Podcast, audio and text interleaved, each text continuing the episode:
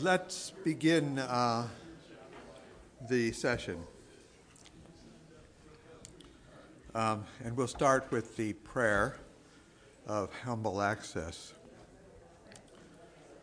We do not presume to come to this thy table, O merciful Lord, trusting in our own righteousness, but in thy manifold and great mercies.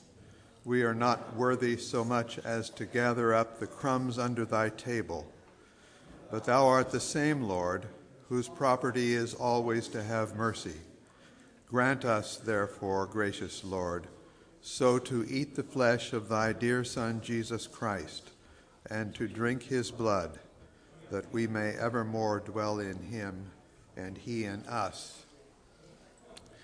The last uh, question of the uh, previous session was uh, asked by Adam Wood, and it was What does what does this uh, discussion of uh, the, the, vices of pride and the virtue of humility have to do with self esteem and the whole concern with self esteem that's so large in uh, psychology and was even larger than it was, even larger a few years ago than it is now?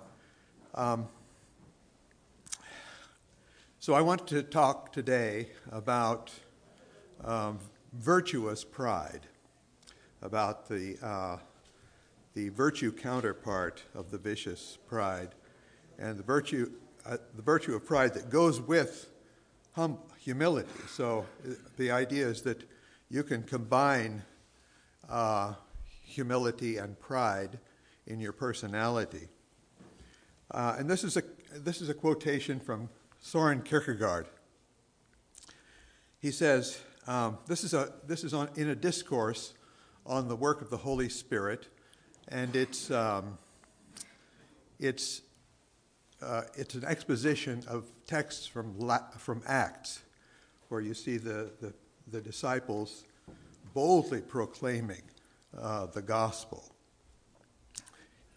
He says, Never has a human being lifted his head as proudly in elevation over the world as did the first Christians in humility before God. No, proud as they were in their humility before God, they said, It is not for us to hang back and dawdle along the way. We do not stop until eternity. So, my, my question to you is what does pride mean in this? What, how would you, what are some synonyms for pride in this quotation? Just, um, what is he talking about? He's, he, apparently he's not talking about vanity, arrogance, snobbishness, and all of those vices that we were, that we were talk, we've been talking about. He's talking about something else, right? Uh, so what, what would, um, what kind of traits would he have in mind? Henny? Confidence. Okay, confidence. Would it be self confidence? Yeah, okay. They're, so it has something to do with their own selves, right? Their identity as, as children of God, as redeemed people. Yeah, Rich?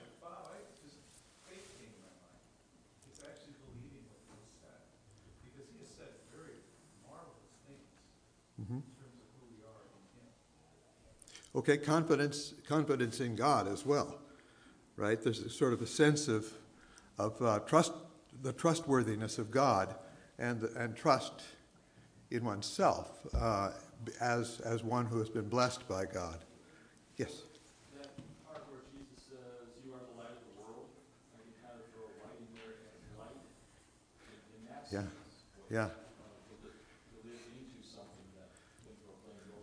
yeah, what a high ambition it is to be the light of the world, right? I mean, just, just think of that. We're supposed to be enlightening the world. Doesn't that take some kind of sense of yourself, uh, some kind of sense of, of your importance? Um, okay, here are some suggestions that come to my mind. The, the disciples are unintimidated, they're undeterred, they're ambitious for the gospel, they're, they aspire to high things, to high actions in, uh, in, the, in the Holy Spirit. They're confident, they're sure of themselves, Um, and so the question would be I mean, one question that's been raised by some people who, who have commented about this thought is um, is that is it good usage of the word pride? is this kind of self confidence and this uh, undeterredness and so forth? Does that does that really count as pride? And uh, maybe if you've been um, beaten over the head with Augustinian uh, um, worries about human pride, uh, you feel as though pride really isn't quite the right word for that. Um, so I suggest we just keep that in mind. But um, here's, a, here's a text uh, from the book of Acts, early in the book of Acts. It's not exactly the text that Kierkegaard is expounding in that in that uh, passage that we read, but it goes this way. And now, Lord, the, the Christians pray, look upon their threats and grant to thy servants to speak thy word with all boldness.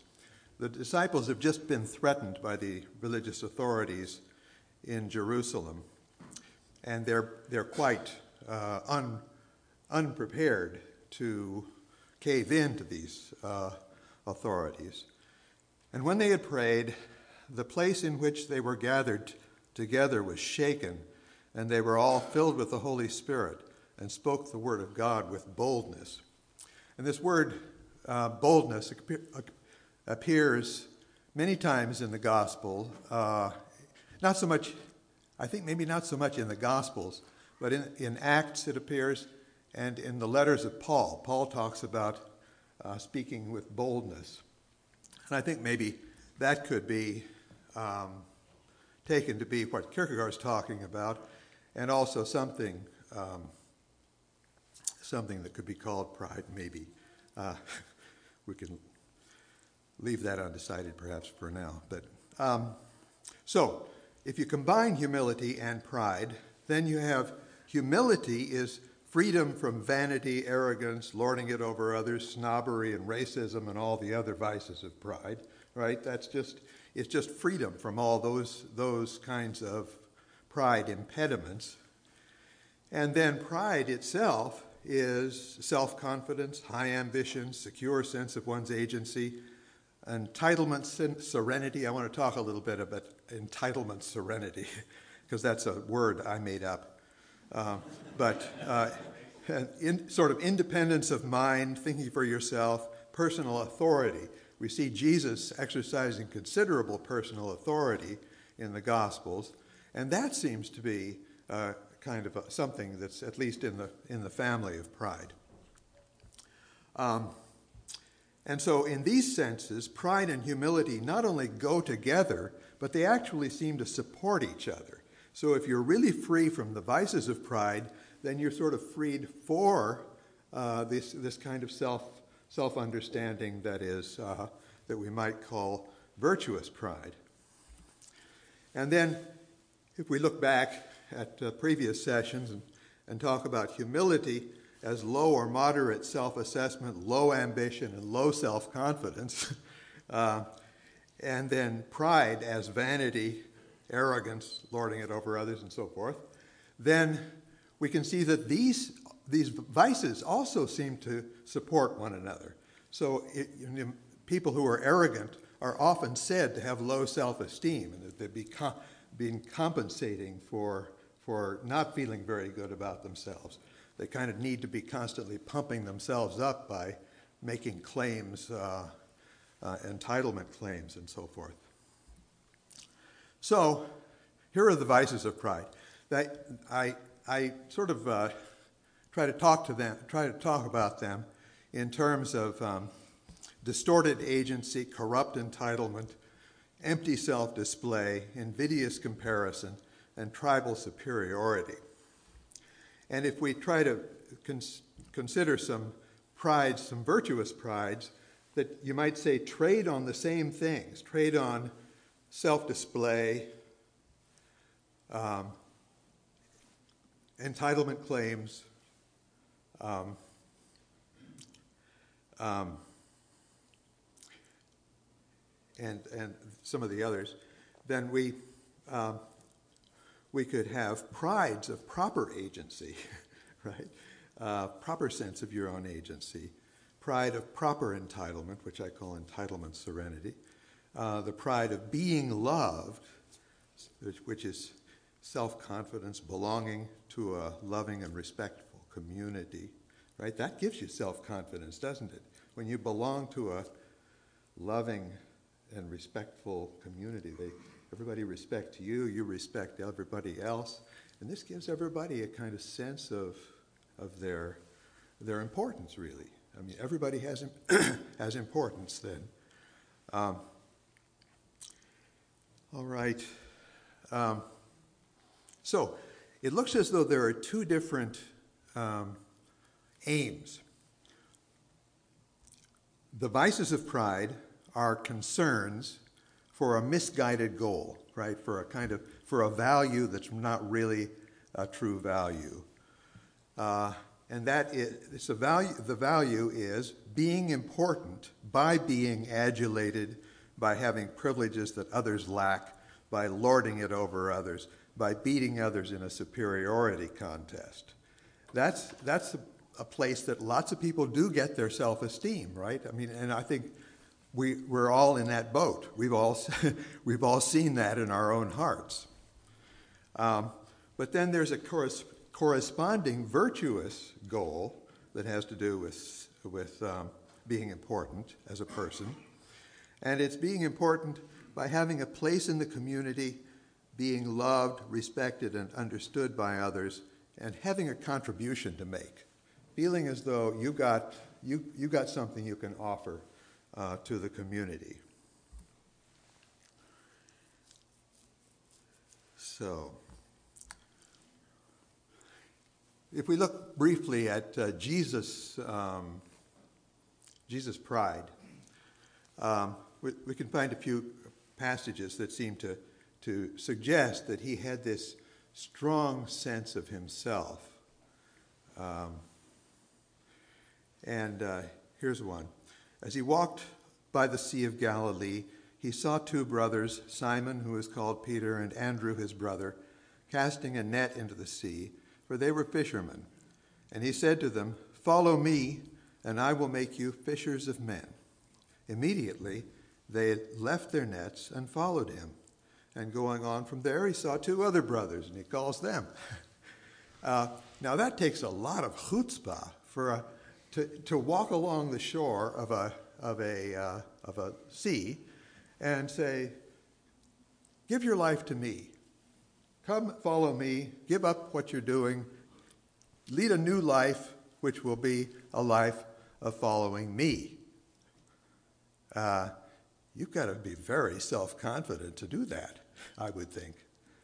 Um, and the, it, the passages like that make, make skeptics think, Jesus is just grandiose, you know. I mean, Je- Jesus is just, he, there's something, he's off, off his rocker or something. Uh, nobody, nobody in his right mind would behave in this way. Um, he has this authoritative demeanor. At the end of the, um, the Sermon on the Mount, uh, we have this witness by, um, by Matthew, the, the author of the gospel. When Jesus finished these sayings, the crowds were astonished at his teaching, for he taught them as one who had authority and not as their scribes. So here he is, he's been, throughout the, the Sermon on the Mount, he's been uh, criticizing the, the elders and the religious leaders, the Pharisees, the scribes, people like that, uh, and calling them hypocrites and, uh, and uh, just speaking as though he's in a position to, to criticize anybody who deviates from the, what he takes to be the law. And then you even find him here and there uh, correcting the Old Testament, right? I mean, he's actually saying, It was said of old, but I say to you. Now, again, this is a kind of, uh, a kind of authoritativeness or sense of your own uh, your own capacities and, uh, and authority that is extraordinary. It's not, you know, the Jesus meek and mild sort of picture, although we'll see that too in a moment. Yes? Um, I'm envisioning an objection here to Jesus' pride. Couldn't someone say that if pride takes, as you said, a sort of rational self-assessment, all things considered of your situation, insofar as Jesus knows all things, has omniscience, it's not possible for him to have challenge of this kind of thing. So pride requires the ability not to assess oneself correctly. Jesus lacked that ability, and therefore Jesus can't have pride.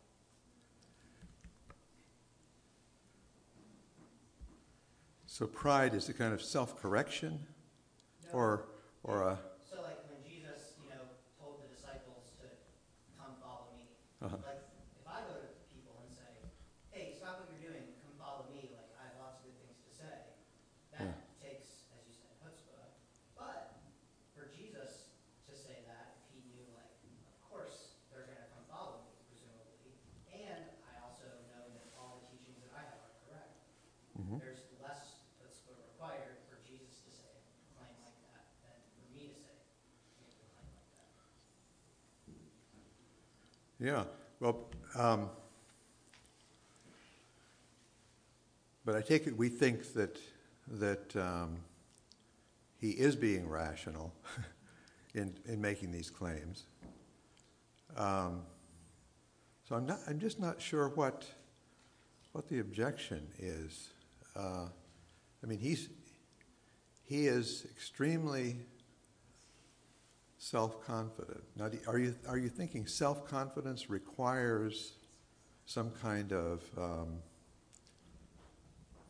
um, the possibility of not being self-confident or something? Like, Yeah. My, my risk of calling people to me is not equivalent to Christ's risk because he knows the outcome. Yeah. So maybe it would take more courage for you, but I don't know whether it would take more pride. I mean, uh, uh, or or take less pride. Uh, okay, um, Jim. I'm wondering if, um, uh, the omniscience of God was something that Jesus in his humanity constantly carried around with him. Uh, that's one question I have Yeah. in regard to what you're saying. Um, yeah. You're, you're doubting that. All right, take it. My feeling is that he moved into his humanity in such a way that he could experience our, our risk, uh, our need for faith. Mhm. He could experience faith itself, which of course you can't do if you have the omniscience of God. Yeah. Yeah, okay. We- this is, uh, we- we're getting into very difficult uh, uh, questions about the psychology of incarnation or something. Uh, Maybe, maybe, maybe we could move on. I hope, hope, um, I hope this isn't abrupt, um, but, uh, okay. Here, let's, let's talk about, a little bit about entitlement serenity. Now, entitlement serenity, as I see it, is the ability to claim your entitlements when it's appropriate, but also to give up your entitlements if that if something overrides them. Right? And people who are arrogant have have trouble with this. They they can't they they they, they hang on to their entitlements, right? Even, even where it really doesn't make sense to do so, even though maybe they do have the entitlement. Um, so uh, here's the text for, for Jesus claiming his entitlements. He says, He who loves father or mother more than me is not worthy of me, and he who loves son or daughter more than me is not worthy of me, and he who does not take up his cross and follow me is not worthy of me. Uh, these are high entitlement claims. He's, enti- he's claiming to be entitled to this kind of devotion that, that, that is greater than your devotion to your own parents, um, greater than, than your devotion to your, to your children, and uh, really greater than any, any other, other devotion that you might have. He's claiming the highest possible devotion. Uh, that's, uh, that's an enormous entitlement claim. But when he's, when he's facing uh, Pilate, uh, he was being accused by the chief priests and elders, and he made no answer. Then Pilate said to him, Do you not hear how many things they testify against you? Of course, Pilate would, would, is expecting him to defend himself, right? And he just sits there. But he gave him no answer, not even to a single charge, so that the governor wondered greatly.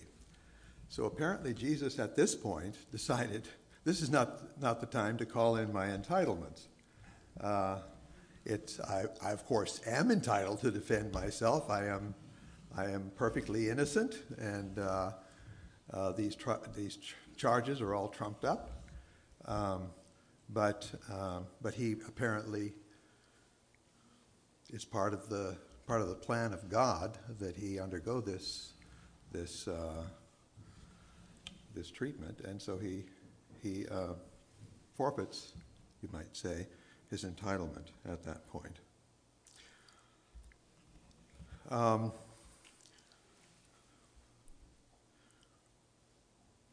Pride has to do with our, our sense of ourselves vis a vis other people. And of course, the vice of pride that uh, corresponds to that is vanity. Um, but there's also a kind of a, a sense of, of oneself in, in uh, the attitude of others that is appropriate pride. Uh, Jesus says, the Father, Father, the hour has come, glorify thy Son as the Son may, that the Son may glorify thee, since thou hast given him power over all flesh to give eternal life to all to whom thou hast given him, or to all whom thou hast given him. I glorified thee on earth, having accomplished the work which thou gavest me to do. And now, Father, glorify thou me in thy own presence with, thy, with the glory which I had with thee before the world was made. Now, this word glory um, has to do with, uh, with excellence. Uh, you're, you're glorious if you're excellent. Uh, but but it, it also has a sort of subjective side to it, namely that, um, that someone else is glorifying you, right? That, that, so, that you are being glorified by the praises of, of another. Um, so in I, I want to cl- claim that in a perfect love relationship, an unflawed love relationship, the two partners to the relationship glorify one another in, in this way. They, they appreciate one another, they praise one another, um, and, um, and this, this praise and, and appreciation and glorification have a kind of reciprocity about them. They have a kind of mutuality. It's a kind of self-feeding uh, relationship that that uh, that goes on, and I'll we'll, I'll illustrate that a little bit later. But that's what's that's what seems to be going on there between Jesus and the Father. Um, Jesus also has a sense of himself before people, not just before God, but so, at a few places in the gospel, people actually kneel down and worship Jesus. Extraordinary activity, right? Act, act for them to do. Um, and uh, unlike the apostles, who, when people bow down before them, say, Get up, don't, don't do that to me. I mean, uh, I'm just a human being, just like you. Uh, Jesus doesn't say that, does he? he, um, he accepts the, the, um, the, the worship that, that people offer him. And that, that again is a sense of himself before people. It's as though he's saying, that's appropriate. You're, you're, in, you're in good shape if you're worshiping me. Um,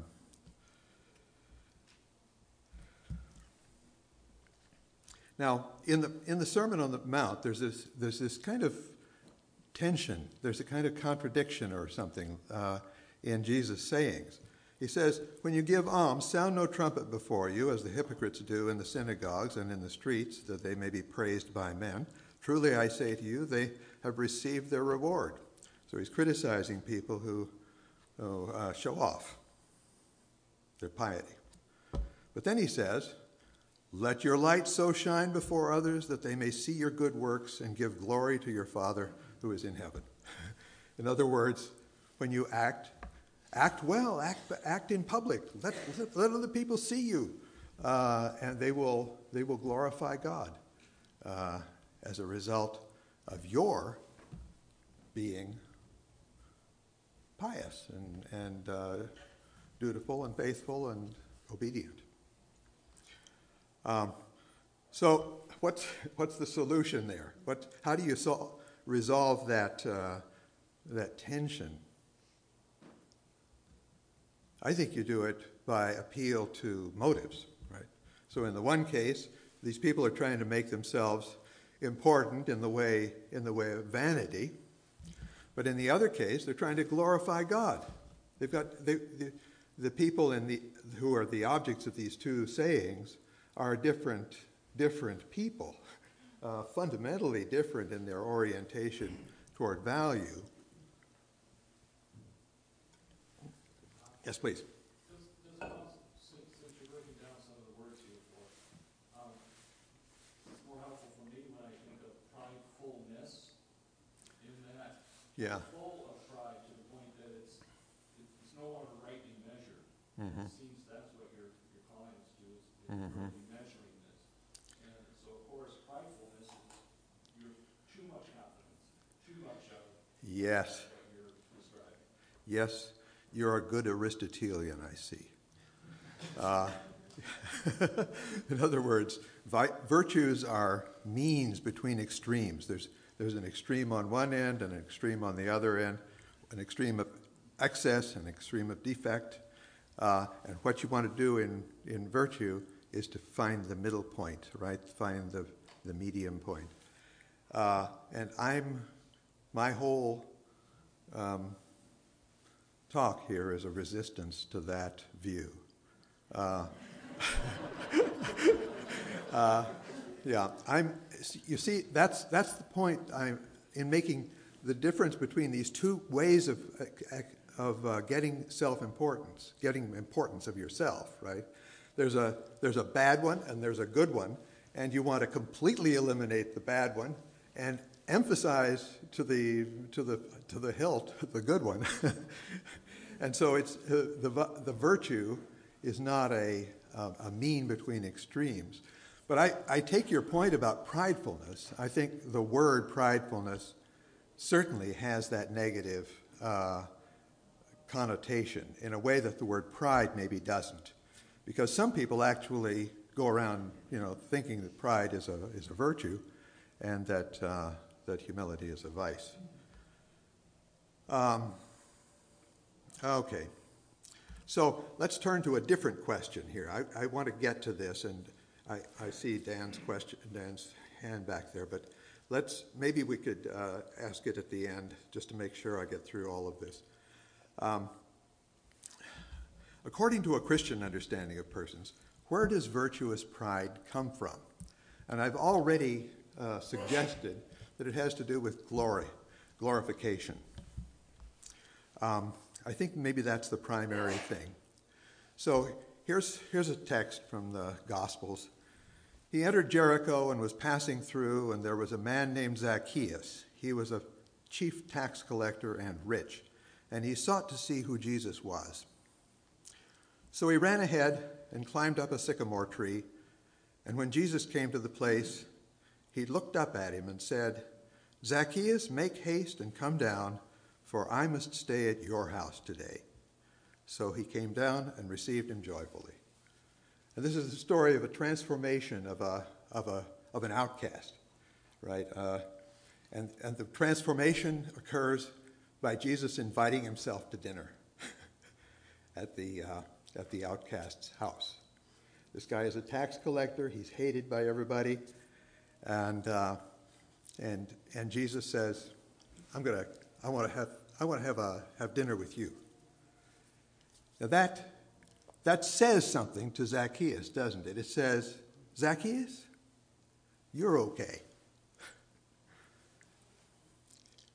But of course, Zacchaeus doesn't, doesn't think he's completely okay because he has this uh, transformative, trans, uh, transformative experience. And he, he talks about giving away his riches and uh, compensating all those he's cheated and so forth. So he's been transformed, but he's been transformed by Jesus glorifying him. So, in the biblical psychology, I think that approval is morally ambiguous. Either it's empty admiration, adulation, and envy.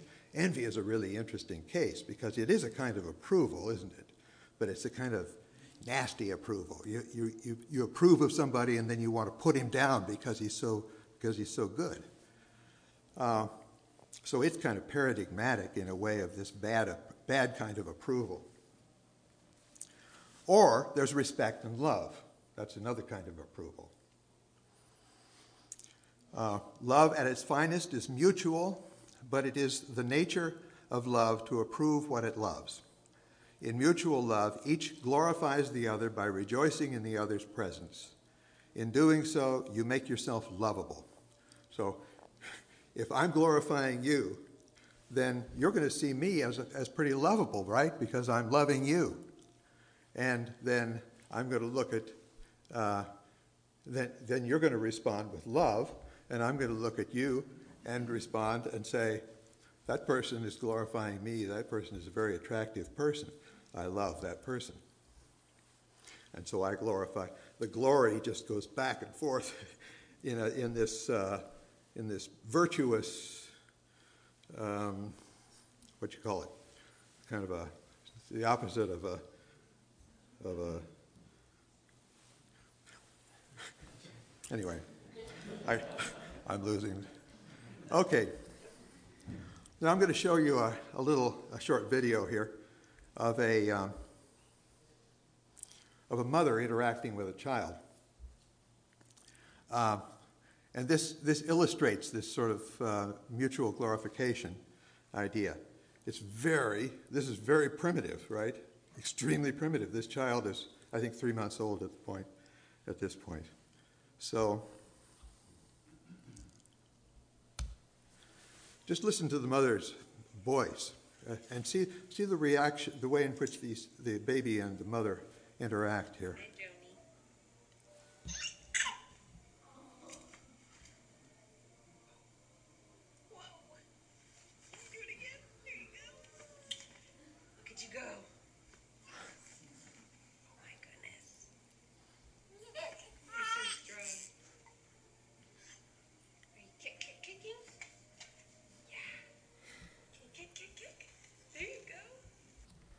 Okay, that's, um, you may not have been able to hear the audio very well. I turned it up as high as I could go.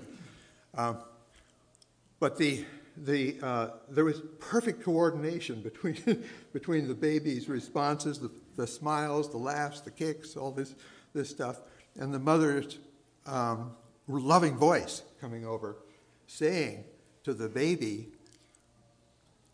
You're great.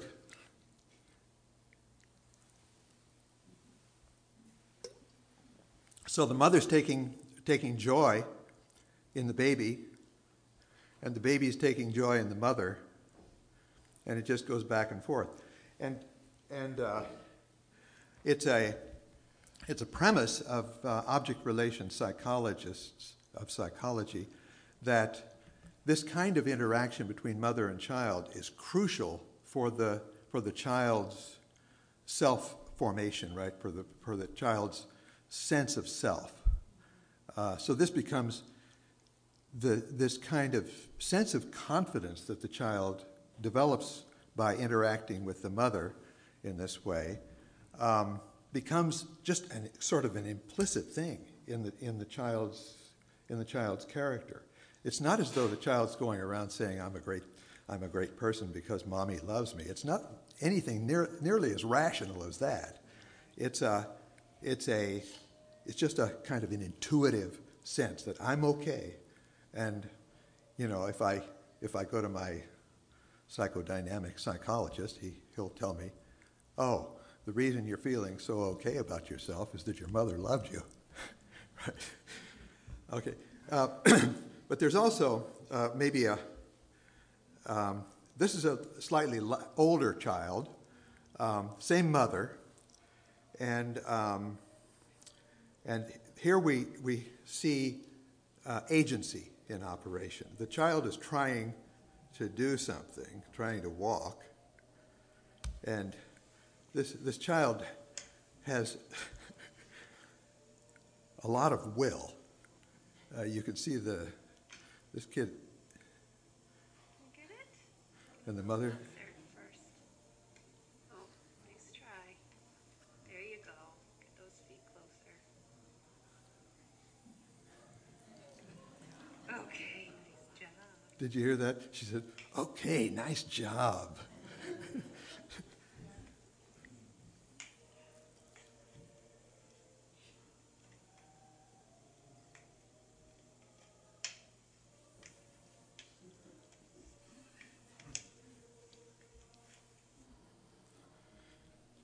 So,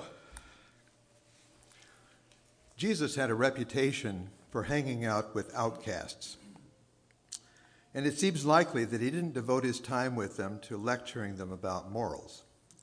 Uh, he certainly didn't uh, make it a condition of, of uh, Zacchaeus being moral that he went to visit him and uh, eat with him.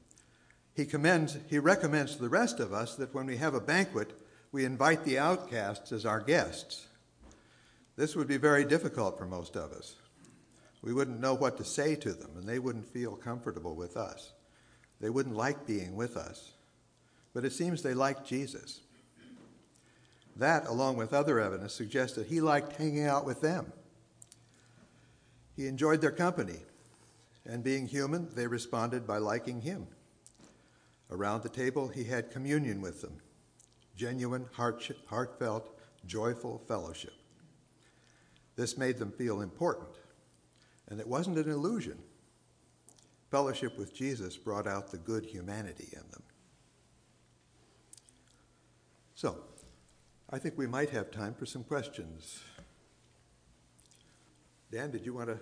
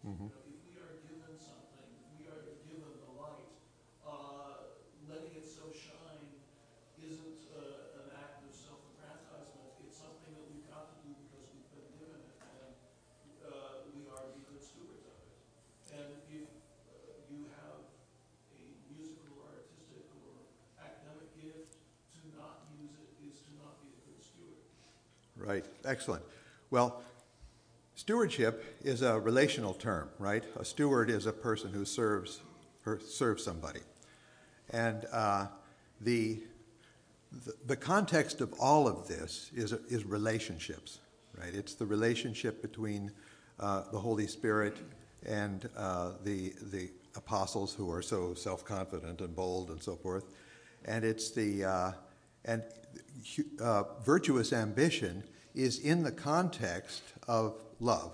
It's in the context of loving, ser- loving service to, to, uh, to others, and in the context of obedient service to God. Uh, so, so uh, virtuous ambition would be stewardship. I think that's exactly right. Yeah. Mm-hmm. Back there.